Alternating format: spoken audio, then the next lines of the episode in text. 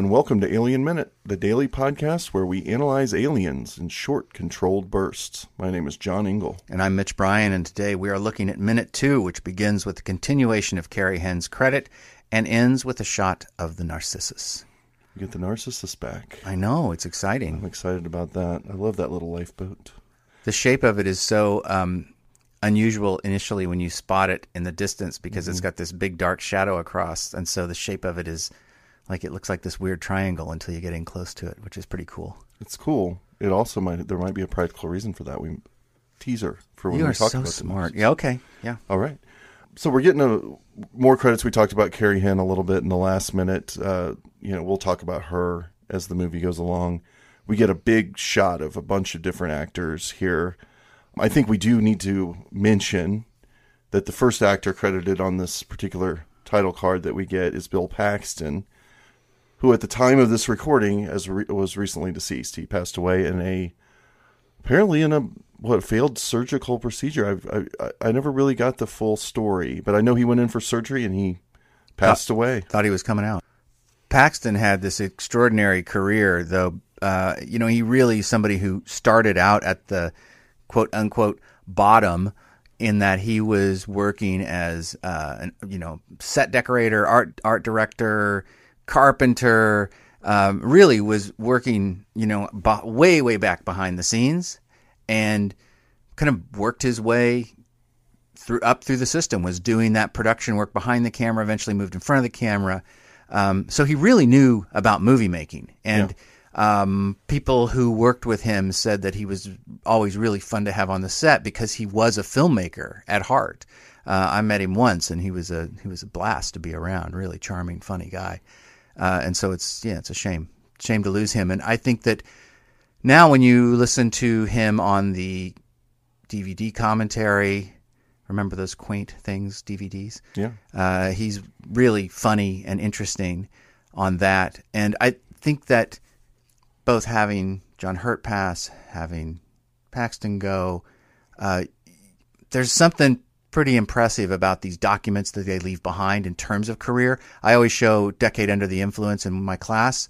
It's amazing how many of those people aren't with us anymore. Right. And I'd much rather listen to Dennis Hopper talk about Easy Rider than some professor gassing off down front. And so we have these records of these guys, uh, these men and women, talking about how they made the movies that they made. And I think it's really, it's really extraordinary. They live on that way too, you know. Yeah like I said, we have these actor credits. I think we'll, you know, as these characters are introduced, these uh, colonial marines are introduced throughout the film. We'll talk a little bit more about the actors and w- what they've done since and what they might have been doing before. But that title does 77 seconds in, the title reveals itself. Yeah. And it feels faster. Like the whole build up to the title and the reveal of it, maybe because there's more information, maybe because it is actually coming up more quickly uh, maybe because of the drum beats underneath the soundtrack. I don't know. But once again, the movie is announcing itself as being something part of the alien universe, but I would argue a little a little shinier and flashier and faster. You could suspect that maybe perhaps James Cameron got some some advice from George Lucas on this. He made something very much the same, but it's faster and more intense, right? Like right away, we're getting a little bit, everything stepped up a little bit more. Like you said, with the music, it's not that. I mean, we talked about the value of that opening to Alien and how that monotonal music and that slow, slow build up of the title yeah. really gives you this sense and like kind of a little sense in the pit of your gut that oh, something's going to be wrong here. This is going to be a this is going to be scary uh, I think is what we basically come to the conclusion of. This is going to be a scary movie. They're telling us that right away. Um, James Cameron's very specific, talking about how he didn't want to make a scary movie with aliens. He said it'll be scary, it'll have its moments, but it's more about intensity, it's more about exhilaration than it is about making a horror movie. So right away, he's already speeding up the pace. You don't have the sense of foreboding or anything from this title sequence. You're just getting a title sequence.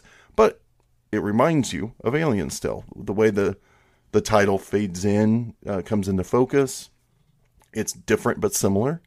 And I think different but similar is what we're going to talk about a lot in these first five to seven, eight minutes of the movie. And it even uh, moves towards some kind of an homage to 2001, which Alien also had a few of those. In this particular case, uh, James Horner's music comes in, and it's a straight up uncredited ripoff of the Khachaturian ballet piece, which accompanies the Jupiter mission when it first appears, and when when uh, Frank Poole is running on the centrifuge. I think it's Frank. Is it Frank or Dave? It's Frank running on the centrifuge. That piece of music is um, uncredited but totally ripped off. But Yeah. then, but then you know, what's James Horner if not probably the most famous rip-off artist to make movies? I uh, it's movie music. I mean, he he He's well known for ripping himself off, right? yeah, first he started by ripping off Jerry Goldsmith. Yeah. And so if you're not going to get Jerry Goldsmith for your movie, and it's an alien movie, Horner's probably the logical next step. They and did he, it with Star Trek he had made this. That's right, and he had made this superb score to Star Trek too. It is a really good score. It totally rips off Jerry Goldsmith, but it's a really good score. So here we are again, you know, with this kind of echo of 2001 as we move into the Narcissus, and it's revealed to us as we get closer and closer that it's sort of bisected by a dark shadow, and so the shape of the Narcissus as it comes into view shifts before our eyes, which is a nice, nice trick. So the Narcissus is coming in, you know, onto the screen, which leads us to talk about, you know, uh, uh, appropriately to talk about the effects crew. Uh, we have Stan Winston, who won an Oscar for this film, doing the effects. You know, Giger. We're gonna have to talk about this, I guess, too. Giger's not in the credits here. Uh, we do not have H.R. Giger working on this film at all, and that's always been a point of contention. I think Giger had a problem with it. Correct? I mean, maybe you know more about this. Didn't he feel that they didn't reach out to him? Yeah, but at the same time, he was not shy about saying how sick he was of Alien Yeah, after Alien came out. So I don't know. he was, and he was working on Poltergeist too, I believe. So there was lit- a, you know a literal schedule issue involved with him working on the film, but they hired Stan Winston. Now, do you know? You know, Stan Winston is well known to many cinephiles, people that follow, especially genre film, science fiction, horror films. And he had worked with Cameron on Terminator. And he'd worked he with did all that really cool Terminator stuff. and is a legendary effects guy. So to have somebody else, you know, we have a design. Giger Giger gave the design. He did the hands-on work um, on Alien. You know, building the Alien suit and and the sets and helping with all of that. But you know, maybe they saw the schedule conflict. They saw we already have the designs. We're going to build on the designs. Maybe Cameron didn't want to mess around with. Cameron has said that in interviews that Yeah. he he says my ego was such that I was interested in being in charge of all of the design elements and I knew what the alien looked like and I'd already designed the alien queen and so who needs this guy?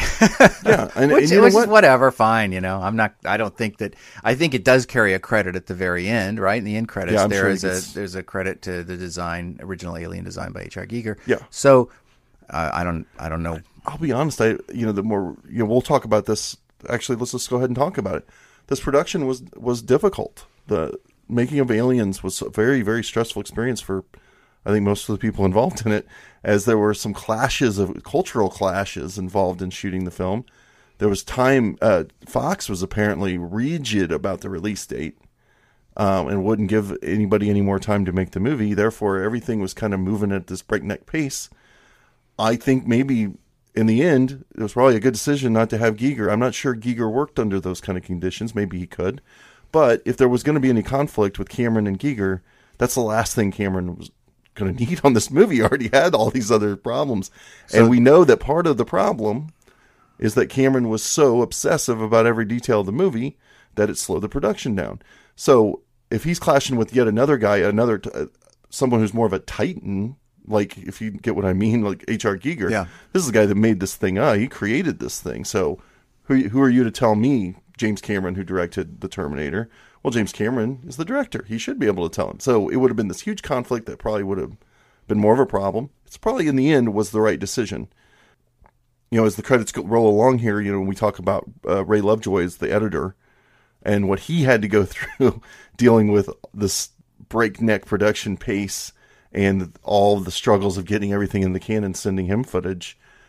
Apparently, that poor guy was just in the editing room 24 7 getting footage shoved down his throat. Like how much worse that would it have been if there'd have been another hindrance to the production. Well, and and um, Peter Lamont's credit comes up, who was legendary art director who had worked on all of the Bond films since Goldfinger. They seemed to get on well. I mean that they, that seemed to be Cameron being a designer himself. There did seem to be something simpatico between those two guys, as opposed to Dick Bush, who was the cinematographer, who didn't last very long, and uh, who was replaced by Adrian Biddle, who had worked on Alien, who had worked as the uh, focus puller on Alien, right? Yeah, and so there is a there is a cinematographic continuity that then occurs. Um, Biddle having been on set with uh, Ridley Scott making the original, and that probably was a good move. And Biddle would, of course, go on to to to be a cinematographer on lots of other films. Yeah, and funny enough, though this he he worked on Alien as the focus puller mainly because he had worked for Ridley Scott making commercials. He went right back to doing that. He Alien was really just a one-off job for him. He wasn't interested in feature film work. Oh, you're talking about Derek Van Lint. No, I'm talking about Adrian Biddle. No, Adrian Biddle went on and shot. No, after this, after Alien, he didn't have him. He never. This is his first director of photography credit. He Right. doesn't- Right, So right. what I'm saying is he he went and worked with Ridley Scott. Yes, I'll do this movie with you, but he went right back to making commercials until he got this opportunity. They come to him and say, "You be the director of photography of this movie." I don't know what And what then- his story was. Yeah, after and that, then he went on to career be a was- DP, yeah, right. yeah. But, but you know, he probably looked at this and said, "I know this. Like this is probably a great place for me to get out of my comfort zone." I think he must have been very happy making commercials. The fact that he probably gotten some kind of work after Alien, he went back to the commercials, but he came back and uh, this is a beautiful looking movie. I think that he did a fantastic job on this, and you know, rightfully had a great career afterwards. Getting back to the effects a little bit, so we have the narcissist, uh, narcissist, the Narcissus model here. This is not the model from Alien. Um, sadly, that thing disappeared after the production of Alien. It was lost, and they didn't. Uh, they weren't even sure they were going to open with it uh, initially. I think there was some question of whether they were actually when the you know they wrote the script whether this was actually how they were going to open the movie, but it was in the treatment. It ended up in the script, and they went ahead with it. So they had to make another Narcissus. So they had hired these guys, the Skotak brothers, um, Dennis and Robert Skotak, to do miniature work, and they had to piece this thing together from apparently very limited photographic evidence. Now, I will say, our uh, our beloved listener Eric Moore out there probably has more photographic evidence of the Narcissus than these guys did somehow. Um, but they apparently didn't have a whole lot to go on when they rebuilt it because um, I think it's a little. Now I might be wrong. It's a little off, right? It's not. I always thought it seemed a little weird, like it's not hundred percent the Narcissus that we remember, and I think that there's a little bit. I don't know, Eric. Tell Eric, us Eric, help us, please. because to me, even before I had this knowledge that it wasn't the model, I always felt a little weird about it, and I wonder if that's part of the reason why it's got that shadow for it. That they were a little worried about continuity. I don't know. That's just a speculation, but the the Skotak brothers then do the model work throughout this movie. There's a lot of it. Uh, we have the drop ship later. We have the um, we have miniatures of the of the loaders. Now, as far as the animation of the loaders and so forth, uh, as we go along, I'm going to research further and find out, you know, if they were the ones that in fact did the go motion. I'm not sure if they did, but we do have uh, Brian Johnson back as well, who did had worked on Empire Strikes Back, where they used a lot of go motion. So And some of those Skotak models were also used for forced perspective, right? Yeah. They did some trick shots where they would put the top of a set that would actually be a model and hang that in front of the lens of the camera. Right. That's one of the things that's so great about this movie is because Cameron came up through special effects and understood working for Roger Corman that you had to find the cheapest, most effective way to do something. A lot of times those are in camera practical effects and Yeah. it's one of the things that gives the movie such texture. One other bit of we'll talk about the Skotak brothers more as the show goes on, but I did want to point out, Mitch, that Dennis Skotak is married to DC Fontana, a writer of many, many, many Star Trek episodes. So we now have our Star Trek well, re- we kind of blew it earlier. We no, talked we, about we had uh, we had we had one in the previous two, I think so. We're Yeah. good. Star Trek. We're still mentioning Don't it worry, every we're- episode. We're, We're, still going to say Star Trek um, as much as we can. Well, yeah, we talked a little bit about Ray Lovejoy. He comes up again. We get the producer credits too. We kind of skip past those. We uh, the Brandywine crew here, Walter Hill, David Giler, and, and Gordon Carroll. Uh, what do we have to say about them?